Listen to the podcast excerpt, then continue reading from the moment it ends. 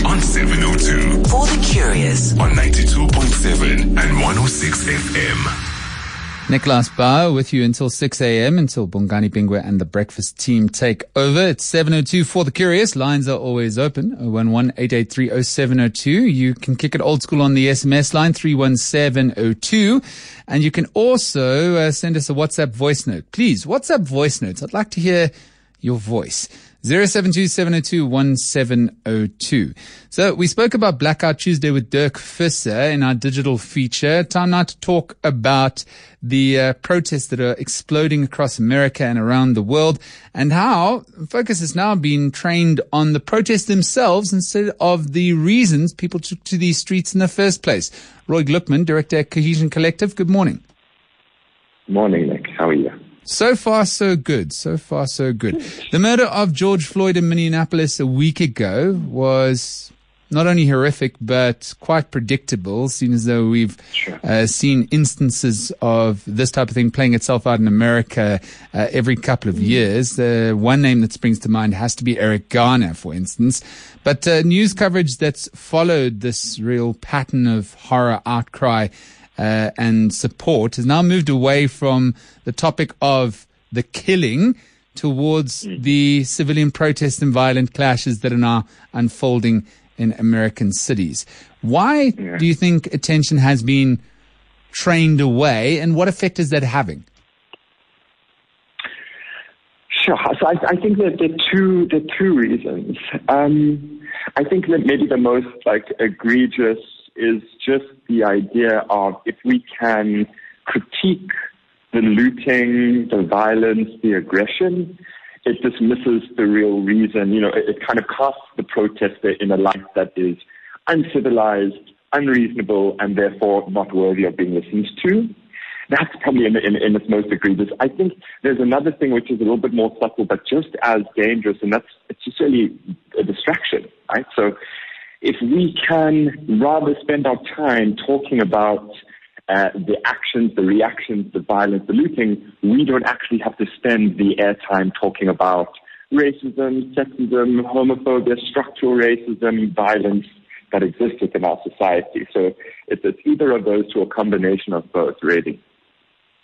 Uh, there's one instance where it really isn't a chicken versus egg situation. Uh, the racist killing of George for uh, George Floyd uh, led to these protests. I mean, it, it's it's not the the other way around, right? And uh, when you say that it is diverting people's attention, it doesn't it doesn't stop the fact that it's happening, though. I mean, you have to acknowledge the fact that these protests have Yes. descended into into violence in many instances. Yeah, absolutely. I just think we don't we don't want to look at the reasons. We don't want to look at the underlying reasons. What what the death of George Floyd means for us as a society. How not uh, the death of George Floyd is, is just um, the eruption of a whole bunch of exclusion that exists in our society. So whether it happened or not, the fact you know it becomes irrelevant because the time that we want to use or should be talking about structural racism, which is difficult, which is hard, which calls on us to take a look at society, to take a bit of ownership. That sucks, right? We don't want to do that. So, so we'll focus on the on the looting and the violence. You know, this, is, this is rarely about facts. This is really about airtime. Uh, we've seen that in protests the world over, even here in South Africa. All right, uh, Yeah. service delivery protests haven't become about the reason people took to the streets, not having running water, not having electricity, not having regular services from government, but it becomes a report about the traffic situation due to a service delivery protest, or Yeah. this has happened, a road is blocked due to a service delivery protest. Yeah. Why, why, why have we arrived at this point? Why has it now become more about the inconvenience of the middle class listening to the news as opposed to the Yeah. plight of the people that took to the streets in the first place? Totally. I mean, again, it's all part of the same WhatsApp group. It's all part of the, the same conversation. So, if we think about Nick, if we think about society, and we can use South African society as as consisting of three layers, and and and um, at our organization we call this the layer cake model. So, the top layer, the factual matrix, or the factual layer, the the things we love to talk about, the things you talk about on your show, on other news channels, on social media, you know, the, the, the facts, you know, so it's, it's Eskom, it's delivery protest, it's EFF trashing H&M stores, it is fees must fall, whatever the case may be, it kind of sits in that factual matrix. And we love to talk about it because it's academic and it's safe and, you know, this, that's the space we as South Africans like to sit. But it's underneath the factual matrix, that emotional matrix. And the two dominant emotions in the South African space are undoubtedly anger and fear. But we don't really want to sit and talk about our anger and our fear. It's just too scary. It's just too terrifying. So we're constantly using elements, issues in the factual matrix as vehicles or proxies to talk about our anger and our fear, but never really talking about our anger and our fear because we're talking land redistribution, right? But we're not. We're actually using it as a vehicle to try to discuss our anger and our fear. And then underneath the emotional matrix is the space that we really refuse to go, particularly white South Africans, men, straight people, men, the privileged plug point. And that is our historical matrix. That all of the anger and fear rooted in a history that we want to be distracted from, that we want to remain ignorant to. So part of kind of talking about the traffic and talking about the students' violence and talking about EFF trashing, trashing the stores is a much, much, much easier thing for us to do in the factual matrix rather than this is rooted in a history that is alive and well and that influences our behaviors and everything that happens in today's society. Now, what role do leaders play, not only in Yeah. America, but here as well, by not dealing with these underlying causes of a service delivery protest or uh, not dealing, for instance, now in the USA, it's, it's now become about law and order for Donald Trump as opposed to bringing justice to uh, Derek Chauvin, for instance. So what role can leaders play differently? And will they ever? I mean, it, it to me, at least serves the serves serves the purposes, the the the ends, uh, the meets the means type type of thing. I mean, Yeah. it suits uh, uh, people to be it suits leaders for people to be distracted. Totally, 100%. I mean, I, let's kind of localize it in, in this space, you know. So I think that one of the great examples, and I think for your listeners, if, if we remember what happened at the EFF and H&M, what was it, two, three years ago? When uh, H&M posted that advert of a young black boy wearing a hoodie that said coolest monkey in the jungle, racist trope. Anyway, EFF gets angry, they go and they loot and trash certain H&M stores. So look, I mean, if we think about leadership more broadly, that was a perfect moment for the EFF, and not, not to kind of bring it in, in, in party political space, but to open up a discussion around racism, racist portrayals and tropes within the media, the damage of racist uh, tropes in the media on, on the building of psychology of minorities. But they didn't really do that, right? They, they, they kind of had that violence. So I think, and, and that's not to condemn or to condone violence, it's just to kind of say the missed opportunity. That let's not spend time critiquing the violence, but in, if we are in a leadership role, if we have space, if we have an audience, how do we open up the conversation and use the airtime? Because there is limited airtime to talk about these things, to talk about the structures of racism that still exist and the behaviors. So for me, I think from a leadership perspective, is how do we not default to that distraction and how do we just sit with the discomfort of what is? And I think maybe particularly for white people in South Africa, you know, we've all kind of tacitly signed up or signed into, you know, what Melissa Steyn calls the ignorance contract. That if we can just remain ignorant in the project of unknowing our history, none of us have to do anything about it. So I think what leadership needs to be doing is how do we open up these conversations in a way that also recognizes the anxiety, the fear, the emotions of all people involved. And it's a really difficult and responsible space. And, and that's really to start building that sense of social cohesion, that sense of shared responsibility. You know, what can I do given my position of privilege and power? Uh, what, what we would call how do we repurpose our privilege rather than creating the narratives of shame around it and guilt, which, which often doesn't help us. I'm glad that you brought up the P words. Let's talk about privilege next. If you've just joined us, Roy Gluckman, director at Cohesion Collectives, chatting to us about the George Floyd protests in America becoming more about the violence on the streets as opposed to the reason people took to the streets in the first place. If you have any questions, any ideas, any thoughts, lines are always open. 011 883 0702. It's 7024 The Curious. SMS is into 31702 and your WhatsApps on 072702 1702. Uh, Anonymous says, why do protests in some countries always have to involve looting? Looting is not part of most countries, but we see it time and time again. Protest action leads to looting. Why? Roy, you want to take that? Sure, absolutely. Um, I'm going to kind of just impute and uh, let's, let's kind of maybe think about Hong Kong. Um, so if we look at these two differences between the protests in Hong Kong versus the protests, let's say, in South Africa, I think we have to understand the racial undertone of this question. And unfortunately, given the common sense, in inverted commas, that we've created of, of what a black protester is, we often see the black protester as violent, as wanting to loot, as having ulterior motives, where every other protester is a very civilized process. So, so we need to understand that even in this question, there's that sense of, but why did they have to go do that when other people can do it? But we need to again go deeper. That's again in that factual matrix. And that in the spaces where we have people looting, there is structural inequality. We have massive, massive, massive class and income differentials between the black population and the rest.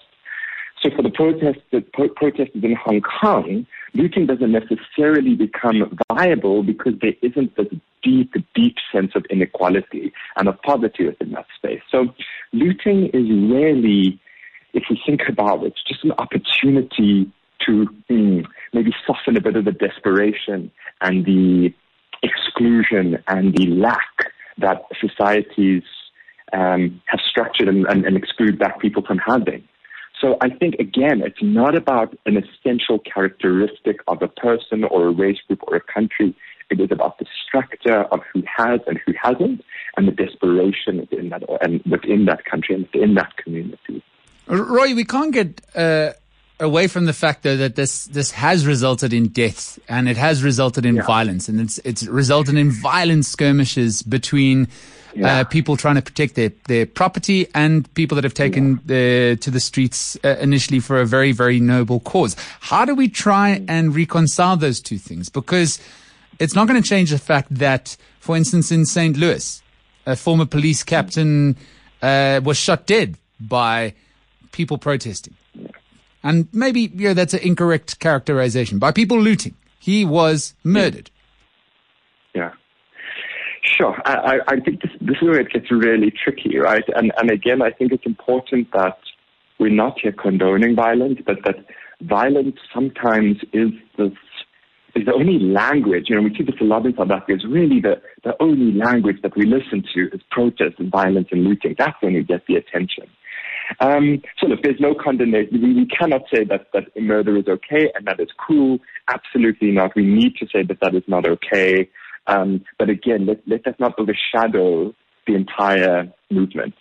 Um, and I think we must also quickly say, because there's a lot of really important videos going around on social media of, of kind of the right, white, the, the white right wing you know, inciting a lot of the looting, doing a lot of the breaking down, and of course, uh, their own kind of random shots into the crowd. So, so, so this isn't, a, like I said, this isn't a, just one group of people creating all the mayhem within the space. Roy Gluckman, director at Cohesion Collective, mm-hmm. chatting to us here on Early Breakfast, 702 for the curious. Lines are open, 011 883 Let's talk about that P word now, privilege. Yeah, all right, specifically white privilege. Uh, I think, okay. you know, it seems a little bit counterintuitive two white mm. guys talking about white privilege to try and change uh, the the lived reality in the long term of black people. But you know, once you try and enter that space, a lot of white yeah. people get discouraged and mm-hmm. start with uh, what what people call white tears. Uh, when they they say, "Oh, what should I do?" and they ask black people, "Oh, what should I do?" and then uh, a common retort from black people is, "It's not my job to explain to you what to do. Go speak among your white folk. Go go go work out a plan. Go work on your privilege." So so let's do it, uh, Roy Gluckman. What, how do we how do we use our privilege in a positive way? Fabulous question. Okay, great. Sure. All right. Let's quickly for a moment talk about white privilege, uh, what it is not. White privilege is not about how much money you have, how much money your parents have, how much money your great parents have. It is not about that at all.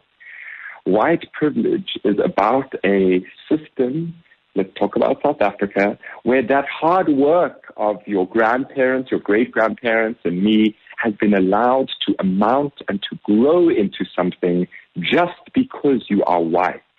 White people in South Africa's hard work and could accumulate capital, could buy land, could get loans at the bank, could open businesses. To say that black men have not worked hard for the development of this country is a lie, but that hard work was not allowed to amount to grow and accumulate. So white privilege is not about hard work. It's not about how hard you or your parents worked. It's not about money. So what is it about, Nick? It's really about space. It's about the fact that me as a white South African, because remember my body, when I just walk on the streets in South Africa, the, the labels that I'm automatically going to get is educated, privileged, given everything, competent, speaks beautifully, probably went to a Saint something or other school, definitely went to UCT, studied da da da da. Those are all the labels that are going to attach to my body, whether I like it or not. Now, when those labels attach to my body, when I walk into a space, into a store, into an office as an employee, all of these positive labels come with me, and I'm going to be treated a certain way. I'm going to have my voice automatically legitimized, automatically seen as valid, automatically seen as valuable. That is what my privilege is. Is that I am always going to be seen as the standard, as somebody that you can trust.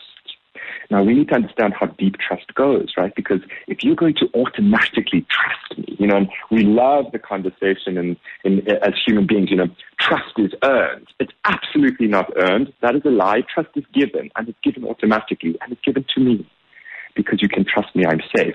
Think about what a black body represents on the streets in South Africa, right? And it will change depending on you put them in a suit or you put somebody in a tracksuit pants right? So trust is not earned, it is given.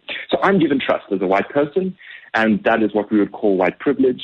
And why it is important that white people open up spaces to talk about race, why it is important that men open up spaces to talk about sexism, why it is important that straight people open up spaces to talk about homophobia, is that I am trusted. So I can hold that space. I can say, you know, this is a scary conversation. Come in, let's talk about this. And we are going to do this in a space that is a little bit safe and obviously not uncomfortable because we need that sense of discomfort. But, but here's the thing, right, is that a lot of the reactions, like you said, is, well, what must I do? You know, I was born white. I didn't choose to be white and oh, I feel guilty, blah, blah, blah. And really, what we say is that there's no way we can let go of our whiteness or our masculinity or our straightness or, you know, anything of that. So instead of kind of sitting with that guilt how do we repurpose that privilege? So how do I repurpose the trust that I'm given? So how do I create space for people of color around me in conversations? How do I use the trust that I'm going to be given in a client meeting when the client is just talking to me because, you know, I'm the big boss because he trusts me? How do I open up the space and ask my black colleague a question and that immediately kind of starts shifting the power dynamic? So it's really just about being aware of how much trust I'm given and using that to create more conversations and to kind of hand out, I guess, or endorse trust in others. Roy, so when I yeah, sorry, uh, no, no, no, no, no. I just wanted to yeah. to interject and yeah. say, I mean, a lot of people criticize the whole debate around white privilege, but you just have to look yeah. at the wage gap to understand. Sure. You know, if white people are earning three times more than black Africans on average, there is a problem. But here's my question, right? Yeah. Question is, how does that not become a fall down a slippery slope of, well, I'm using my privilege to try and empower black people, all right, and try Yeah. and uh, amplify their voices. Uh, and, and, and I don't know, try and act as a conduit, so to speak. But, but how do I not fall down a slippery slope of then being accused of, well, I mean, you're you're you're you're, you're validating black people, and and and you think that black people will not be able to talk on their own, and, and they need you uh, to yeah. to validate them. It is an incredibly slippery slope, and and there's no right and wrong answers. There's no playbook here. There's no rule book. This is very much something that is a mindful practice. When we're coming into spaces, how is it that we are doing it and opening it up, you know, respectfully? Because some people be like, some black people be like, or women will be, or gay people be like, I don't need your endorsement, my angel. I'm, I'm good. I mean, I don't need you to. And that's fine. I think in those moments, how do we kind of bounce back and we kind of toughen up some of the fragility that we have and say, yeah, okay, cool. In that situation, I don't need it. But, you know, this is, this often is really just about relationship building. Um, you know, I, I think the, the other, the other thing about privilege is that, and this is the, the, the tougher conversation, and that is sometimes it's not just about the behavior and how I behave in the space that I create it's also really understanding how I also play into the system, how I still benefit from the system. And for us to be careful not to what they would say recenter whiteness in the conversation. Like, I am opening up this space and I'm inviting you in because you are worthy. You know, that's sometimes that kind of savior-esque complex. So yeah. it is so tricky, Nick, but it is so necessary. And Indeed. And I think kind of the the last thing on this that I mean, Manja, I can talk about this for, for hours. The last thing that I need to say is this is that shame and guilt we need to start seeing that as fuel for internal change. You know, when we can start looking at the shame and looking at the guilt, it is motivating. It asks something different of us. And that is so powerful that we need to be doing. That privilege is not about oh, woe is me. It is actually saying, wow, I have opportunity to create something for other people and I want us to reframe it. So instead of talking about the P word, we can say privilege empowers you. What are you going to do about it? Like, Interesting. That's such a great framing. We unfortunately have to leave it at that, Roy. Where can I find out more online? Does Cohesion Collective have a website? Yes, of course. So you can go to cohesioncollective.com and you've got all about us there. And of course, you can follow me on social medias, um, just Roy Gluckman on LinkedIn as well as Twitter. Roy Gluckman having very important conversations about diversity and inclusion and using your privilege in the right way.